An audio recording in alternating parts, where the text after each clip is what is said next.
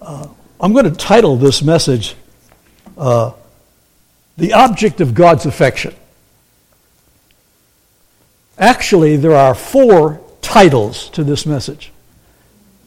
Did you ever hear a preacher say he's got four titles to his message, Rick, uh, Gary? Now you have. See what you've been missing? And I want you to see each one as we go through them because I could have made bullet points, you know, but and that's cool, that's fine. But I wanted them to be specific to the occasion in this message.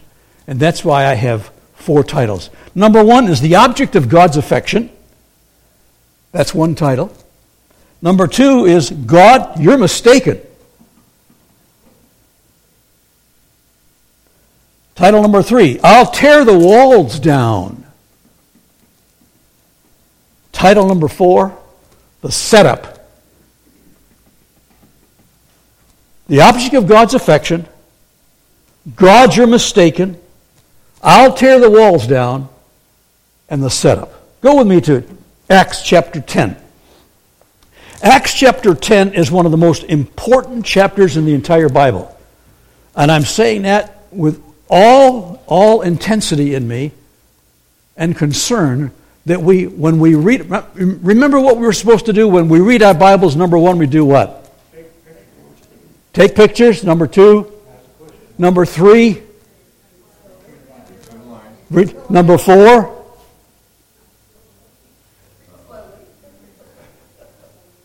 Slowly. Number five. Do you remember number five? Attitudes. Thank you. And and number six. You got your little trowel, you know, your flower pot trowel? Okay. You need that this morning. Acts chapter 10. Is this light on? Could it be on?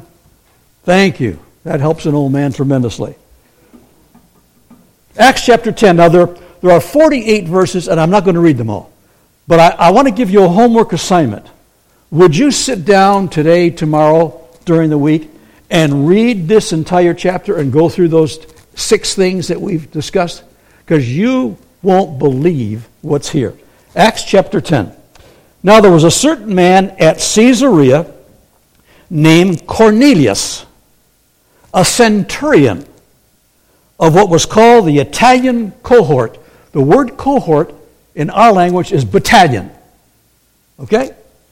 A devout man, one who feared God with all his household, gave many alms to the Jewish people, and prayed to God continually. There's stuff in here that you can't believe.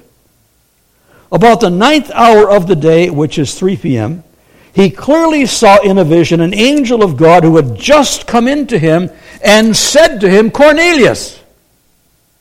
And fixing his gaze on him and being much alarmed, he said, What is it, Lord? And he said to him, Hear this, check this out. Your prayers and alms, that's givings, your prayers and alms have ascended as a memorial before God. Now, dispatch some men to Joppa, send for a man named Simon, who is also called Peter. He is staying with a certain tanner named Simon, whose house is by the sea. When the angel who was speaking to him had departed, he, Cornelius, summoned two of his servants and a devout soldier of those who were in constant attendance upon him. And after he explained everything to them, he sent them to Joppa. The object of God's affection. There's a man out here. His name is Cornelius. He is a complicated man. He's part of the Roman army. You need to hear clearly who Cornelius is. He's part of the Roman army. He's a centurion. In today's parlance, he would be a full colonel in the army. And he has somewhere between 800 to 1,000 men in his battalion. Please take your pictures. Please begin to see what's going on in this man's life. He has got responsibility like you can't believe, and he's got people who are responsible to him like you can't believe. He also happens to be Italian, tall, dark, ruggedly handsome, Italian soldier, in total opposite of the short, dark, ruggedly handsome, God feared, Holy Ghost filled, tongues talking preacher that you love. Say amen. I need you to see the comparison. You got your cameras? Come on, take a good shot. You need to see who the man is. It is important that we check out this guy, okay? He is a total devoted soldier, and it says this man is a Gentile. Hello? Well, it doesn't say that there, but he is.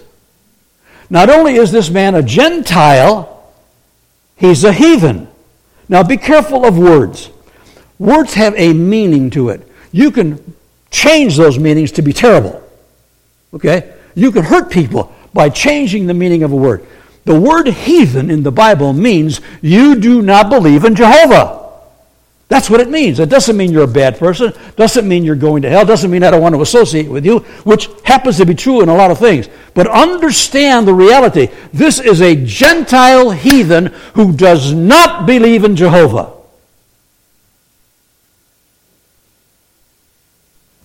And yet, it says he's devout. He fears God, which means he respects God. He leads his household in what they need to be doing. He has some kind of connection with the new Jewish Christians. Okay? He likes what he sees. He is influenced by them, so much so that he gives them money. He finds out there's a hole in the roof. So he sends a few of his soldiers down to Home Depot, get some roofing, go fix the roofing in the church. A couple months later, the air conditioner goes on. He finds a soldier, go down. He's doing things for a group of people that he doesn't really understand, but he sees something in them that he doesn't see in other people. Hello. He likes what he sees.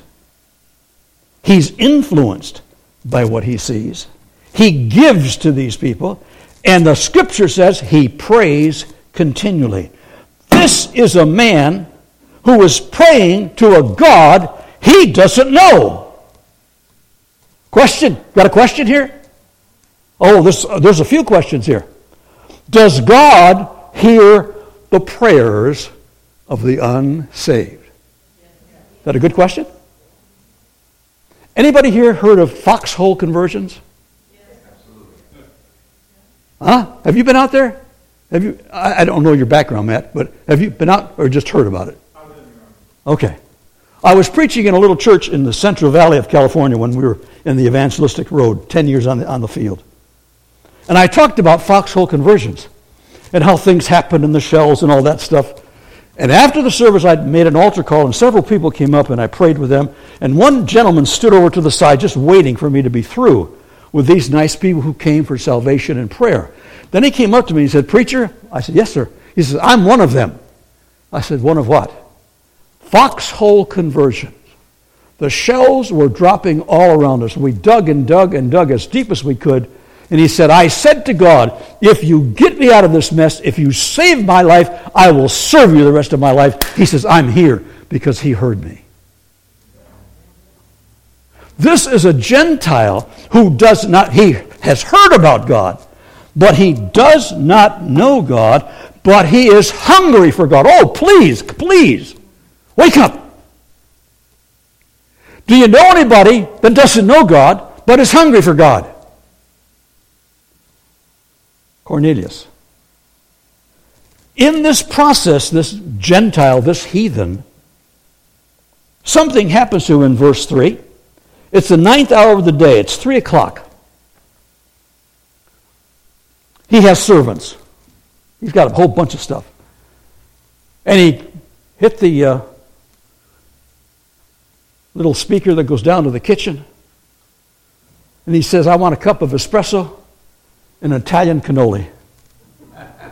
And they said, Yes, Colonel, it'll be up in a few moments. And sure enough, the servant comes up with this nice Starbucks espresso, a little Italian cannoli, and he's sitting there having the time of his life, and an angel shows up. verse 3, the ninth hour of the day, he clearly, clearly, this is not fog, this is not I having a hangover, he clearly saw in a vision an angel of God who had just come into him and said to him, Cornelius. Oh, oh. Question. Rick, does God know your name? Oh, he does. But you don't know God, Rick. Does God still know your name? Oh, yeah. And so do his angels. God knows everything there is about you, and so does his divine army know everything there is to know about you. And when God gives instructions to his armies, they come running to you and they call you by name because they know who you are. Because you've done something to make God pay attention, even though you don't know God. Cornelius. Cornelius said, What? He shook up. Fixing his gaze on him, being much alarmed, he said, What is it, Lord? You're here. I can see you're here. You see me. Well, I don't know what's going on here. Would you like some espresso and a cannoli? No, that's not why I came. I came because God sent me to speak to you. Okay? What's he saying? Let me read. What is it, Lord? And here's the angel. Your prayers, remember, he's a man devoutly praying. Your prayers and your alms he's giving to the Jewish Christian church. Your prayers and your alms have ascended as a memorial before God. Can I go back over that one again? You don't know God. Gary, I'm sorry. You're a heathen, Gentile. You don't know God. But you've been listening to that little short, ruggedly handsome Italian preacher, and you've been giving your tithes, and you've been, and God is saying to you, your prayers and your lifestyle of giving he has seen it. And as a result of what you have done, God is saying to you, this has become a memorial before God. Oh, give me a break. What memorial? What's going on here? Huh? Is there anybody here? Is there anybody here who has an architectural degree so that you can build memorials to God? Anybody? What college did you go to? I want to know. This is not a physical thing that the angel's talking about. This is a spiritual thing. This isn't something that Cornelius said, I think I'll work this out. I think I'm going to really impress God. I'm going to build you. This is not it.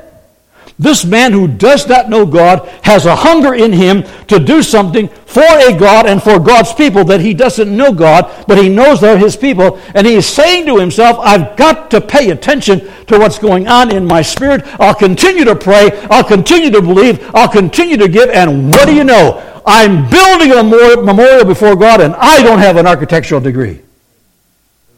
Because it's not a physical thing, it's a spiritual thing. We are wrapped up in the physical stuff. We're so wrapped up, it's unbelievable. And because we're so wrapped up in the physical, we've let go of the spiritual. Don't get me started.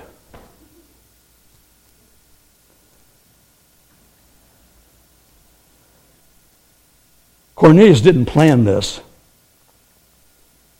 but he had a dedication to a God he didn't know but wanted to know.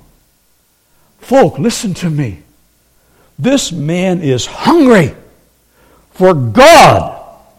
And God is available. And God is watching you. God is watching your friends. God is watching your family. He knows what's going on in all phases of your life. He knows what kind of a, a, um, uh, attitude you have towards your neighbor. He knows what kind of influence you are to that neighbor. He knows when you walk into the store and you see so and so and so and so and so and so, and they don't particularly like you, but he knows that you love them. He knows everything.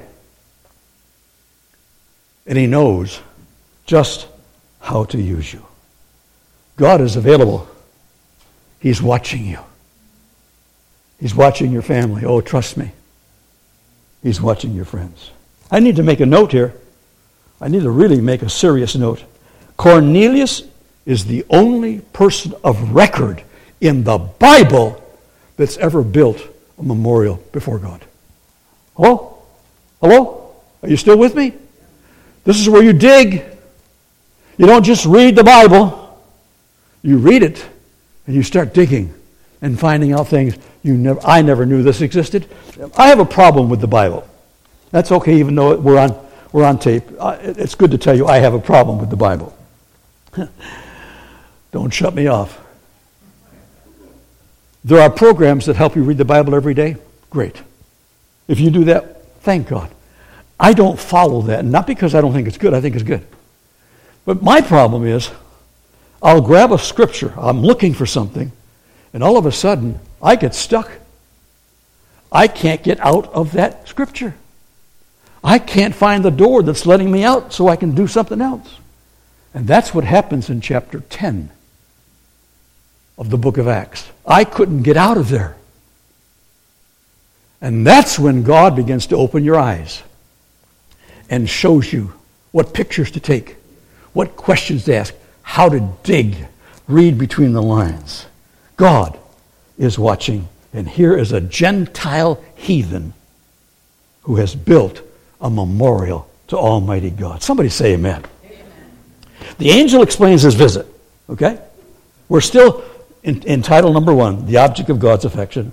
He explains the visit, verse 5, and he gives instructions. Here it is Dispatch some men to Joppa, send for a man named Simon, who is also called Peter. We got the disciple, right? He's staying with a certain tanner named Simon, another guy, friend, whose house is by the sea. So the angel gives instructions, divine presence gives instructions to a non born again heathen Italian. Tall, dark, ruggedly handsome, however.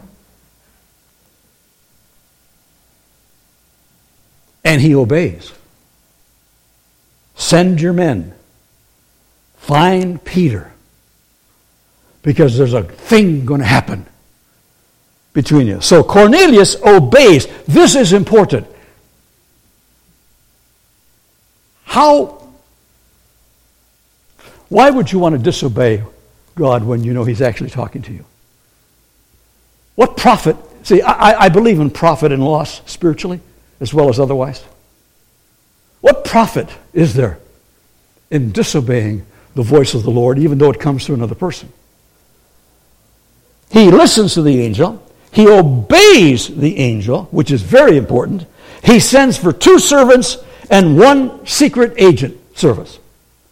You didn't know that Cornelius had secret agents.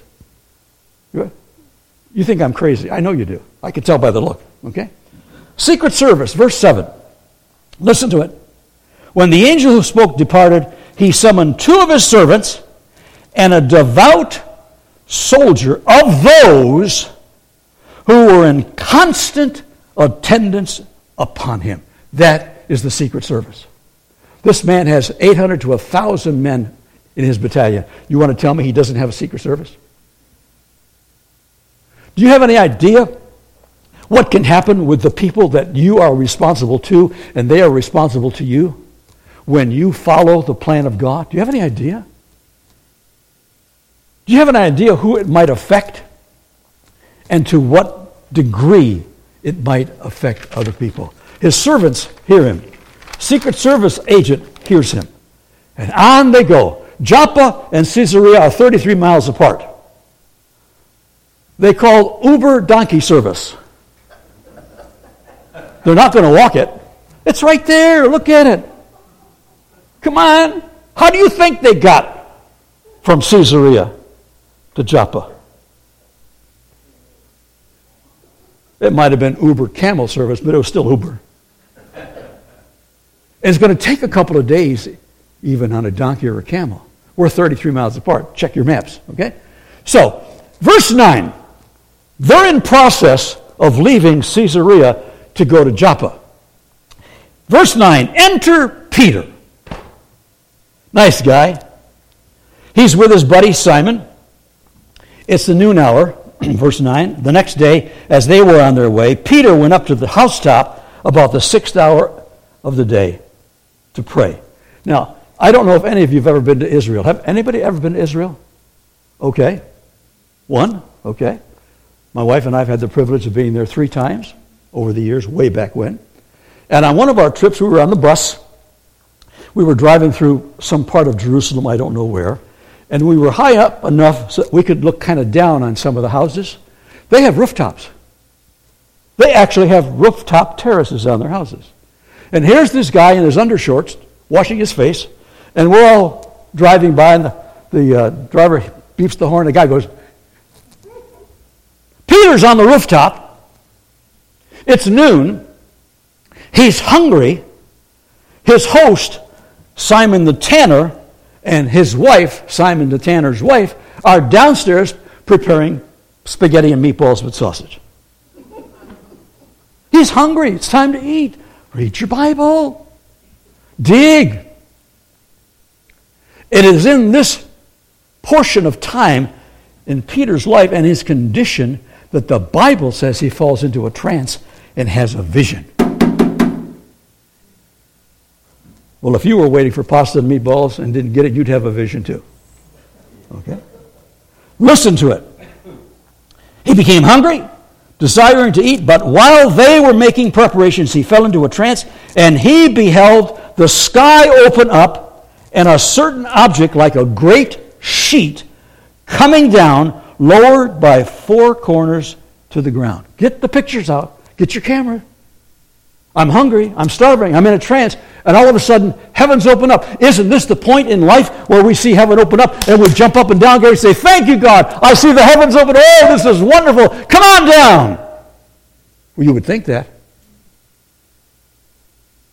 But when the sheet hits the ground and the sheet opens up, okay, there were all kinds of four footed animals and crawling creatures of the earth and birds of the air. No, thank you. I don't want the heavens to open up because I don't like what you just showed me. Really. That sound familiar? You've been asking God to show you, show you, show you, and God shows you, Gary, and you go, ah, no way, Jose. He would say that. I know Gary. He would say, No way, Jose. That's what's going on with Peter. Peter's looking for something from God. God is showing him something, and when God shows him, he says, No. Oh. And a voice came to him, Arise, Peter, kill and eat.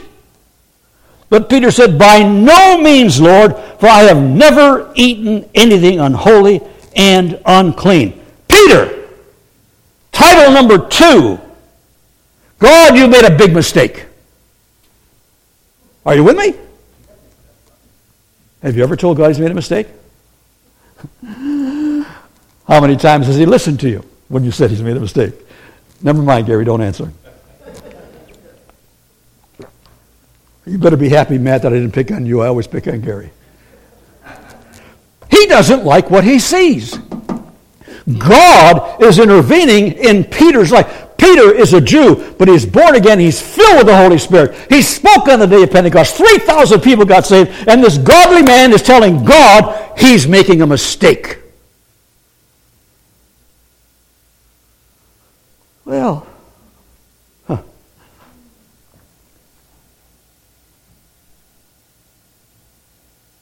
When you told God he made a mistake, how did he respond? Have you ever explained to God why he's wrong? And you won the argument? And he is saying to God, I won't do that. Hello? Put your name there, would you? Put my name there. I won't do that. I'm not paying attention to what I just I won't go there. I will not make this sacrifice that you're asking me to make because it is unreasonable. I'm a Jew. I don't mess with unclean people.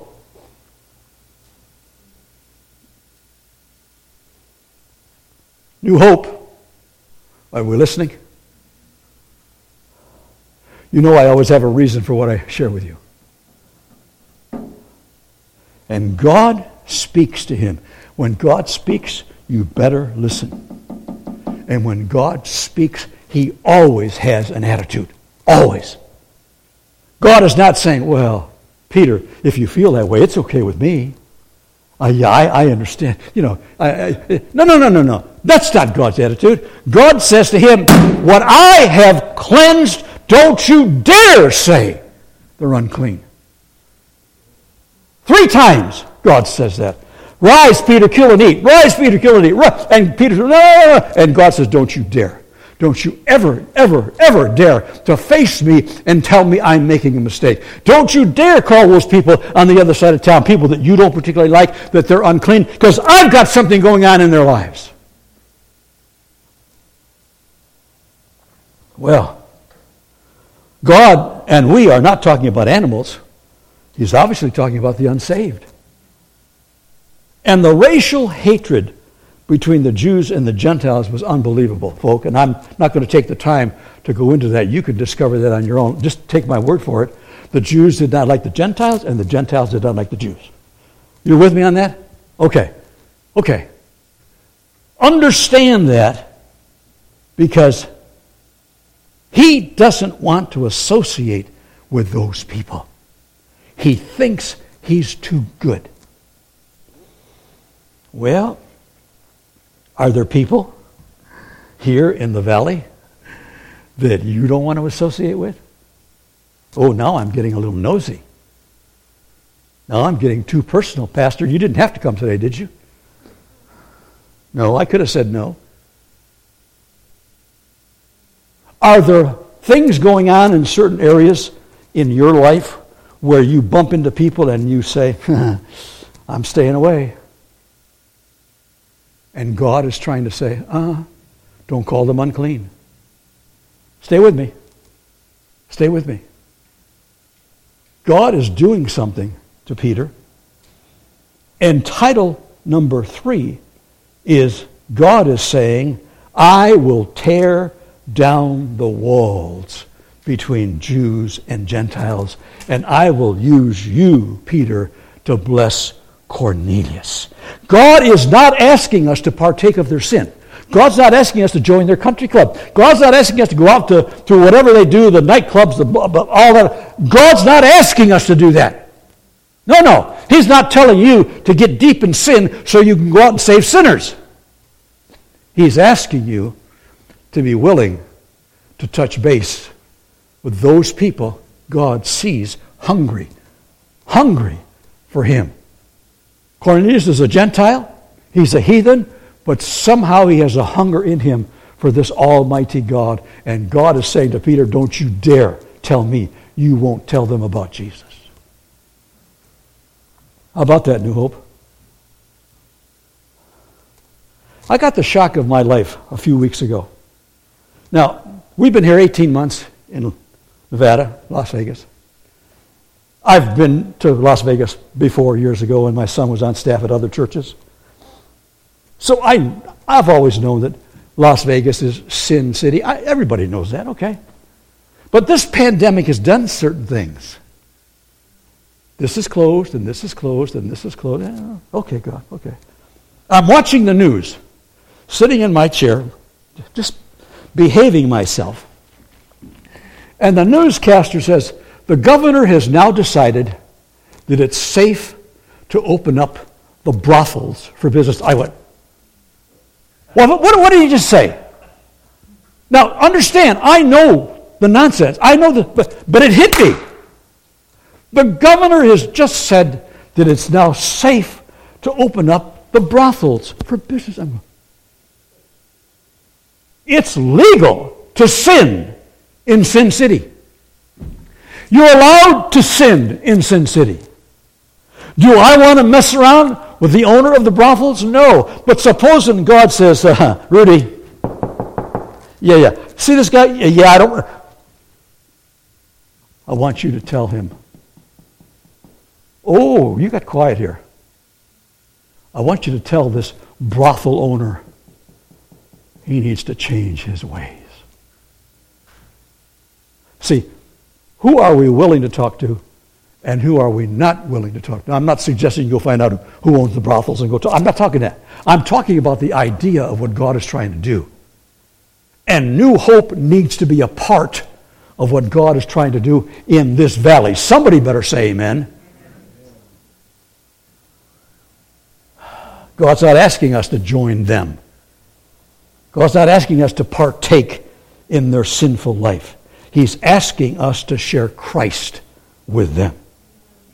And to do that, God had to change Peter's attitude. What about you? What about me? What about my attitude? What about your attitude?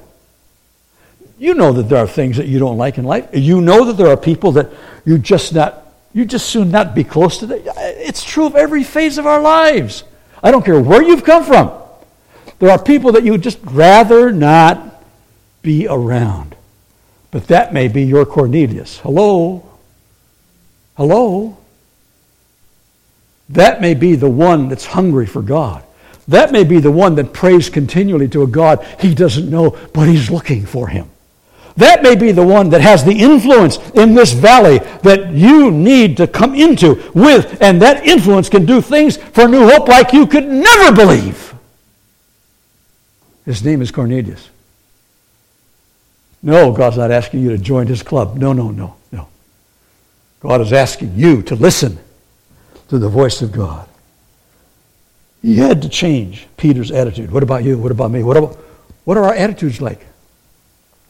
Do you know, and I, this is a shame to say this, but it's even true in churches within the structure of the church. We stay away from certain people because we don't like their attitudes. Nobody said amen. I got it. I want you to listen to God. I want you to read the Word. I want you to understand the power of chapter 10 in the book of Acts. I want you to understand what a man who does not know God at all is suddenly reaching out to God, and God is doing his best to bring heaven down to earth for this man. What are you not willing to do? Because let me tell you something. If you're not willing to do what God asks you to do, God's going to slap you upside of the head. Amen. Thank you for saying amen. Okay? Well, the Holy Spirit gives instructions to Peter. God said three times, kill and eat, kill and eat, kill and eat. Peter said, No way, Jose, it's not going to happen. Until it finally clicks. Don't you dare say that what I've called clean. Don't you dare say that it's unclean. So finally, it kicks in. And the Holy Spirit says to him in verses 19 and 20, I've got three men downstairs knocking on the door. They came for you. He says, I sent them don't have any misgivings whatsoever. You go with them. And so Peter says, Okay, I'll obey. Isn't it about time we said to God, Okay, I'll obey? Isn't it about time we say, I'll take the chance? Isn't it about time saying, You know, I don't particularly like that part of town or what goes on, but if you're telling me, then maybe I should listen. Maybe I should listen. The Holy Spirit gives them instructions. The men are knocking at the door. Peter obeys. It's about time Peter obeys. How about it, New Hope? I know there's just a handful of us here this morning. I understand that. But you're here for a purpose. Isn't it about time that as a church, we learned absolutely everything we can on how to obey God because God wants to tear down the walls? That was the third title. I'll tear down the walls. The walls between Jew and Gentile. I'll tear down the walls. The walls between those holy, holy people at New Hope and some unholy people out there in the valley who are looking for God. You're here for a purpose. You're here for a reason. God began this church with something in mind 30 some odd years ago, before this kid ever thought he'd be here, before you ever thought I'd be here. There's a purpose for this church being alive in this valley. It's so that God can step in through you and reach out to the Cornelius that's out there and watch that person of influence come and find Jesus Christ as Savior, filled with the Holy Spirit, and watch what he does for God. Chapter 10, book of Acts, and I'm not even getting started. You need to dig and dig and dig. I, I hope you'll do that. Title number one, the object of God's affection. Title number two, God, you made a mistake. Title number three, I'll tear the walls down. Title number four, the setup. Guess who's waiting? They get back on the Uber donkeys, they make their way back to Caesarea. They knock on Cornelius' door. Verse 27. I'm sorry, verse 24 through 27. Let me get there. Verse 24. On the following day, he, Peter, entered Caesarea. Now, Cornelius was waiting for them and had called together his relatives, close friends, and I'm sure part of his army. He's an influential man. When he says jump, they say how high. He's got people filling his house. And when it came about that Peter entered, Cornelius met him, fell on his feet, and worshiped him. But Peter raised him up, saying, Stand up, I'm just a man like you. And as he talked with him, he entered, and Peter found many people established.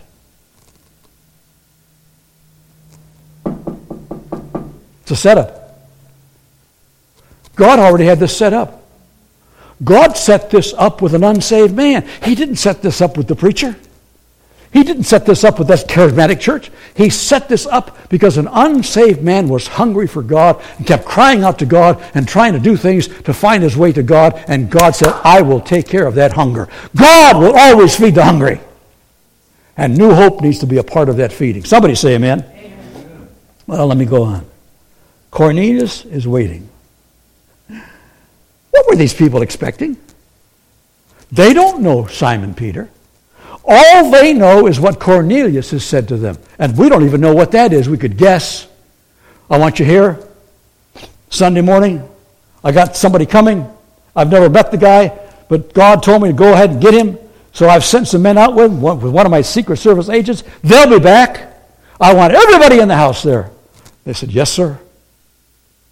Influence. Influence. You have no idea what influence will do in a community. Well, they knew this was a setup. Cornelius knew this because the angel had already told him. He obeyed the angel. His men went and got him. His men came back with him. If that isn't a setup, I don't know what is. And Cornelius is a very intelligent man. He knows it's a setup. Okay? So, however, we've got to look one more time at Peter and his Jewish roots. It's verse 28. I love it. I love it. I love it. It's Peter's disclaimer.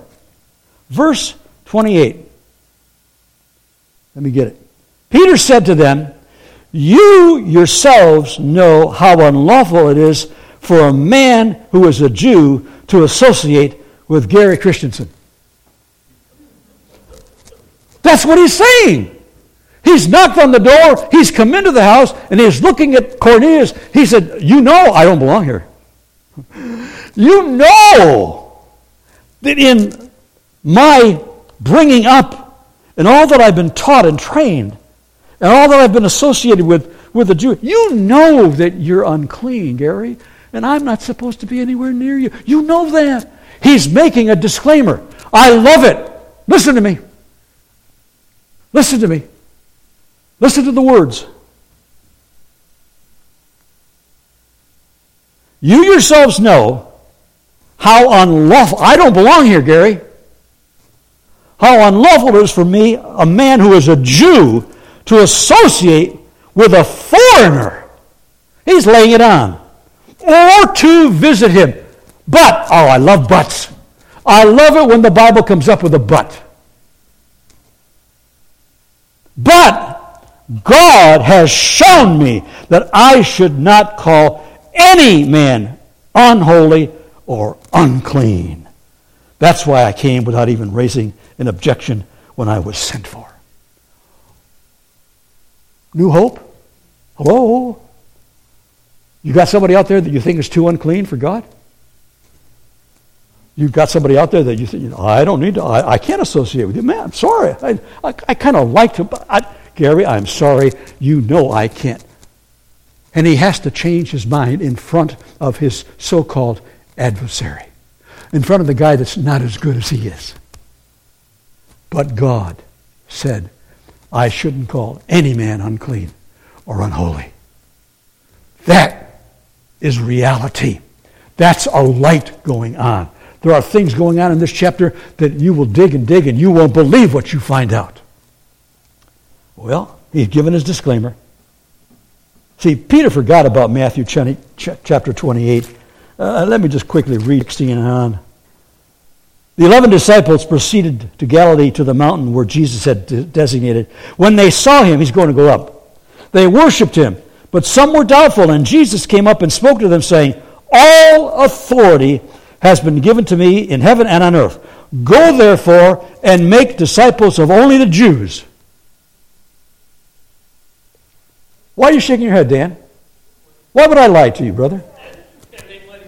Oh, that ain't what he said. Okay. Go therefore and make disciples of all the nations, baptizing them in the name of the Father, the Son, and the Holy Spirit, teaching them, these nations, to observe all that I commanded you. And lo, I am with you always, even till the end of the age. He forgot what Jesus told him personally.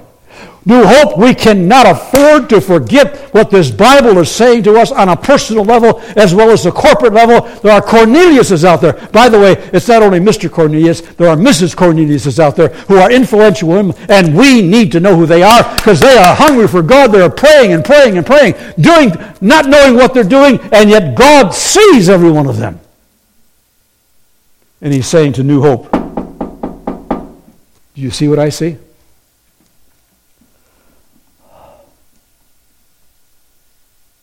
He says to Cornelius, I love this. He says to Cornelius, Why did you send for me? And Cornelius explains the visit. He goes through that entire explanation. The angel came to me, told me to do this, this, this, and this. But verse 33, I really want to zero in on it. Cornelius has told him what happened on that little afternoon that he had espresso with cannolis. Verse 33, and so I sent to you immediately this is Cornelius talking. And you have been kind enough to come. Now, for, don't forget, Cornelius is a full colonel. He is used to giving orders. Here's the order.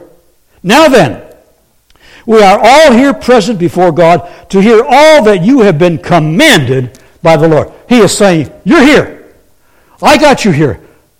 The angel told me to get you. I followed his instructions. I believe in being a commander. I give commands. I have people above me. They give me commands. Now I'm giving you a command. You're here at the will of God. You talk to us and you tell us everything that God commanded you to tell us.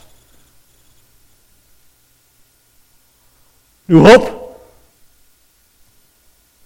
Don't look around and say, well, the preacher were only a handful. There's more of you out there. there I know there's some away. This is Father's Day. I understand that. But this is a church that I have said before in this valley that could reach 500 like that. If you understand chapter 10 of the book of Acts. I got to quit. Peter tells the story of Jesus. I need to read this to you. So help me out here as I read verse 34. Opening his mouth, Peter said, I most certainly understand now that God is not one to show partiality. This is Peter talking. But in every nation, the man who fears him, that's God, and does what is right is welcome to him, God.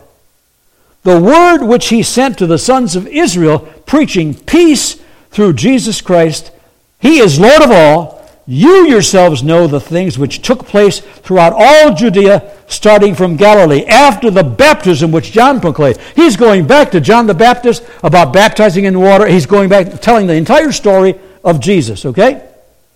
You know of Jesus of Nazareth, how God anointed him with the Holy Spirit and with power, and he, Jesus, went about doing good, healing all who were oppressed by the devil, for God was with him.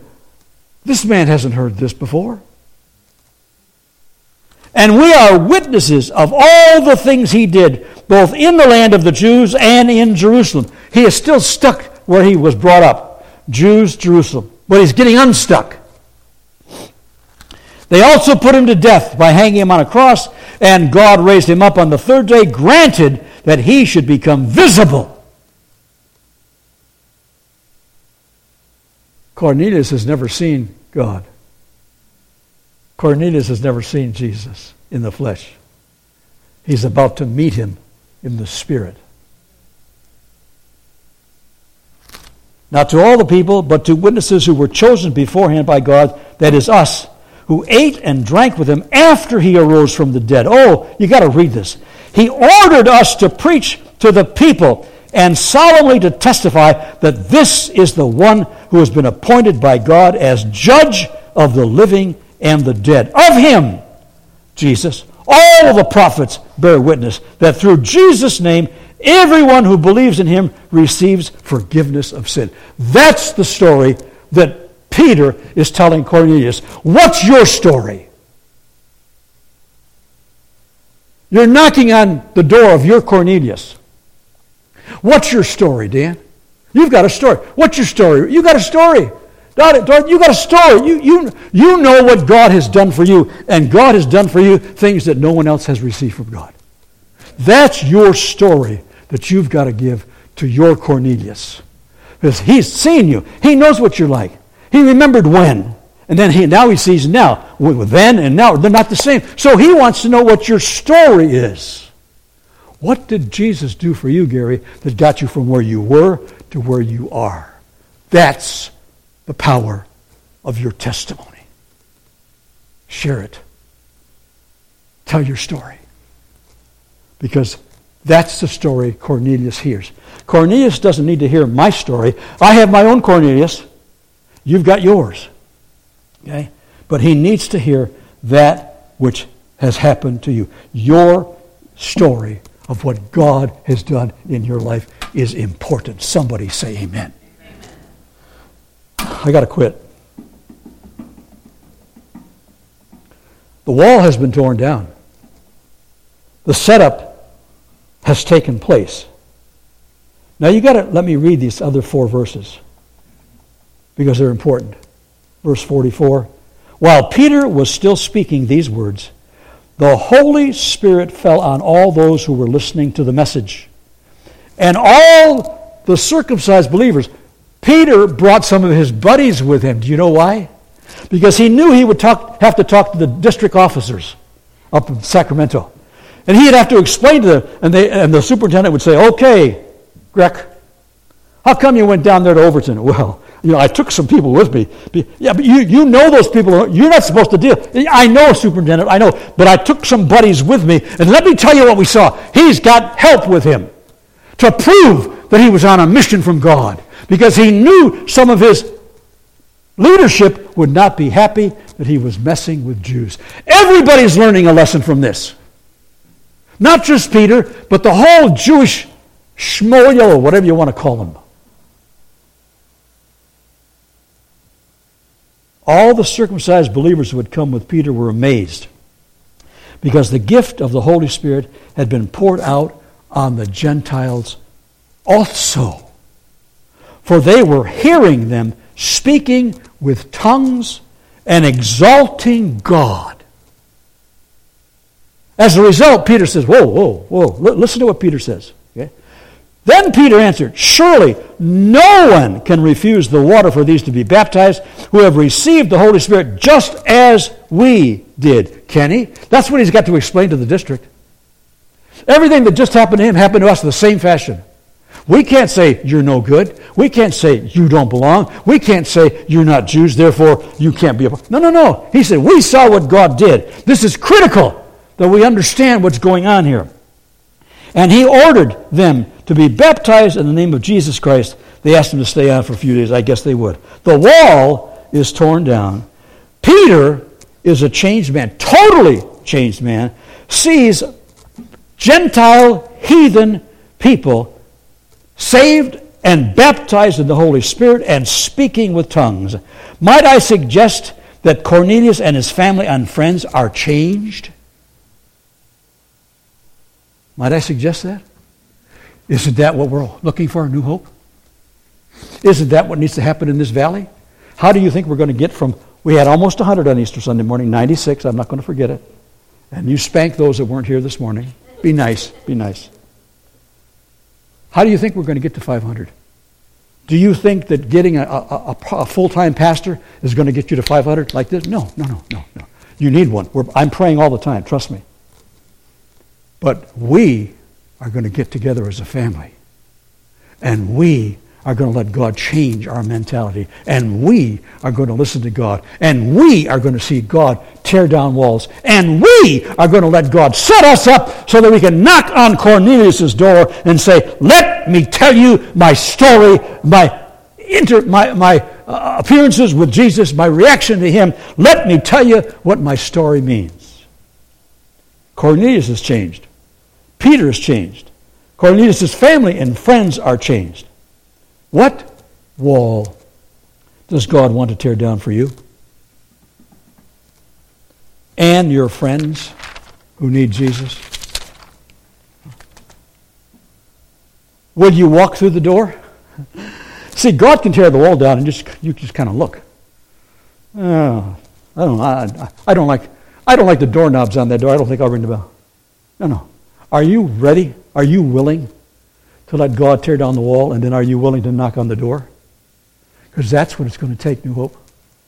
That's what, are you willing to embrace Cornelius? He wasn't saved before you knocked on the door. He's not a Jew, remember that. He's an Italian. Better looking than Peter. Because he's a, you know, Italians are better looking. No, never mind. Are you ready to embrace your Cornelius?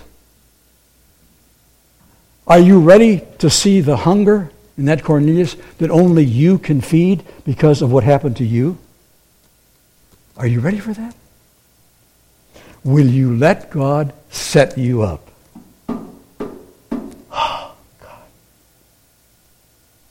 You're not going to believe this, but I'm going to tell it to you. chapter 10 of the book of Acts is the account of the first Gentile evangelistic campaign preached by a Jewish evangelist. Hello? There is no other account. See, on, on the day of Pentecost, Peter preached, 3,000 were saved. A few days later, he preached again, 5,000 were saved. We're dealing with Jews on those two occasions. This is the first time that anybody out of the born again community, which is Jewish up until this point, has preached to Gentiles. Check it out. And he preached to a whole house full of Gentiles, and they got saved. Let me tell you something else. New Hope, you're here alive today because of an Italian named Cornelius. You didn't know that. Tall, dark, rugged. A Gentile, hungry for God, was the man for whom God moved to take a Jew that thought so highly of himself he didn't want to talk to him and made him go over and talk to this Italian.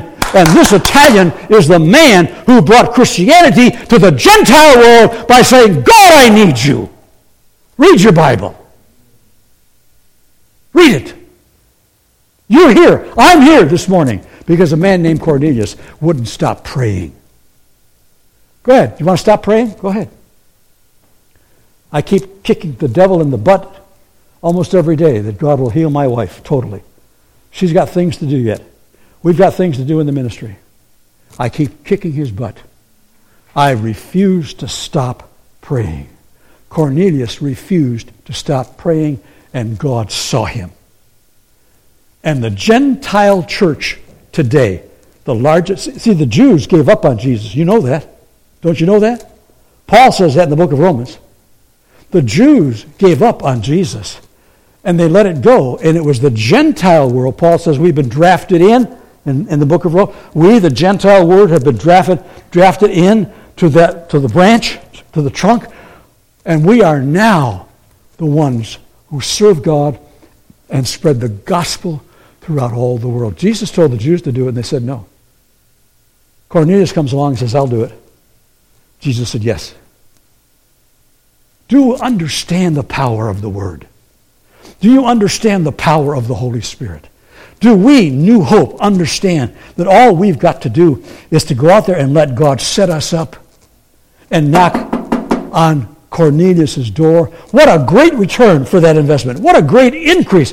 What could happen? There are people of influence in this community. And I understand there's a brand new people of influence that come in this community. I'm not going to mention any names, but you know who I'm talking about. What's New Hope going to do? when you bump into that person of influence, you're going to say, Hi, goodbye. And you can see the hunger, you can see the need. Are you going to say, No, go, uh, I can't touch anything unholy or unclean, and you walk away? No, you can't do that. New Hope, you can't do that. One of the things I preached in the 10 months that God let me be here was that you were a family and you were growing strong as a family. And family stands together. Family hugs each other. Family holds each other up. Family has each other's back. And family goes out and fights the wars of family to defeat the devil and what he's trying to do. Your family. You're God's family. And there's a Cornelius out there.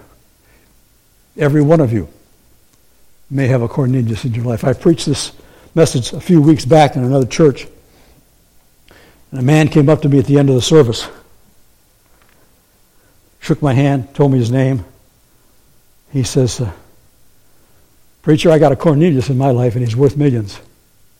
I've been working on him. I said, Let's pray right now. We prayed together. Hello? You have no idea who's out here, but God does. God knows. That's what you need to see this morning. God knows who's out there. God knows who's hungry. The day has passed. They're born again. They're filled with the Holy Spirit. Anybody want to tell me what type of person Cornelius is now? He prayed to God continually. Do you think he's going to stop praying? He gives alms to the church. Do you think he's going to stop tithing? He helps people. Do you think he's going to stop this is a man of influence. Understand the greater degree of influence he now has with the presence of God in his life. That's Moapa Valley. That's New Hope Church. That's the Cornelius you're looking for. And you don't need, hear me carefully, don't misunderstand what I'm going to say. You don't need to wait for a full time pastor to get there. You need a full time pastor. We know that. But you need to get together and say, why don't we sit down and just dig a little bit in the Bible? Let's, let's get together over a cup of coffee. Do it at the church, do it in my backyard. But let's dig a little bit. Eh, what is it that God wants? Huh? Because there's a Cornelius out there waiting for you. What, you, what type of father do you think Cornelius is now? You know some folks out there whose families really need father influence and they don't have it. But you may be the one coming along, and that may be your Cornelius, and everything may change. What kind of influence do you think Cornelius has now? Huh? Find your Cornelius. Find him. Let God tear down the wall. Let God set you up and see revival. I, stop, I quit with this. Revival. I have been listening, as you know, to some prophetic voices that I trust. And while you got to be careful what you hear, what, what you ingest, they're all saying one thing that we are now in the midst of the beginning of a tremendous worldwide revival. Worldwide, not just the United States, but it's starting here. It's actually starting. I don't know if you know what's going on in California, but there are tent meetings going on. Do you know that? Does anybody know the name Mario Murillo? Okay? I had Mario in my church when I was in Central Valley, California, 40, 40 years ago. 40 years ago. I was just 16. He is now running tent revival meetings up and down the state of California. They're coming by the thousands. Okay, do you think you're going to get a tent revival to come into this alley? What are the chances? Oh, oh, it's all right. I made it. I made it. Just didn't see it. I made it. God help me. What are, what are the chances that the tent revival is right here. What are the chances that we are the revivalists, not some. I, I, listen, I was on the evangelistic road for 10 years. I know what it is to preach to people. But I don't see, and I love Mario, I don't see him coming to Overton for a lot of reasons. You, you can't believe what it would take. But what about New Hope? If New Hope went out and you ran into your Cornelius and he suddenly gave his heart to God, and you ran into your Cornelius, he suddenly gave his heart to God, and you ran into your Mrs. Cornelius and Mrs. Cornelius, and what, it's called revival. And we can't give credit to an evangelist, and Mario's not looking for credit at all. But we give all the credit to God. Listen to me, listen to me. A new hope. This is what God wants for you. This is your revival time. This is the presence and the power of the Holy Spirit right now for you. And when your friends get back after Father's Day, grab a hold. Go through this. Go through this with them. Go through chapter 10 and dig it out word by word by word and see what happens in your midst. Amen? Amen? Pray with me. Father, thank you. Thank you for Jesus. Thank you for what you mean to us. Thank you for your power, your love, your presence, the anointing, and for a group of people here at New Hope that love you with all their heart. There's work to be done, God, and you know that. And workers are needed, and you know that. But you can change our mind just as you changed Peter's mind. And you can set us up just like you set up Peter and Cornelius and we will follow through and we will believe for the miracles of salvation, the baptisms of the Holy Spirit, and new people finding Jesus Christ. Healings of all kinds, deliverances of all kinds, because of the power of Jesus Christ. Keep your hand upon this great church of loving people. Bless them, Lord. Bless them like they can't believe and let the power of your presence rule not only in this church, but in this valley as we choose to let you tear down the walls and set us up with the meetings of our Cornelius. Wherever the family is today, Lord, wherever they are, please be with them. Please keep the rest of New Hope family safe and sound and secure. And as they come back next week, bring them all together with a desire in their heart to learn more about you and your power and your love and your mercy. We ask this together in the wonderful name of Jesus. And everybody said,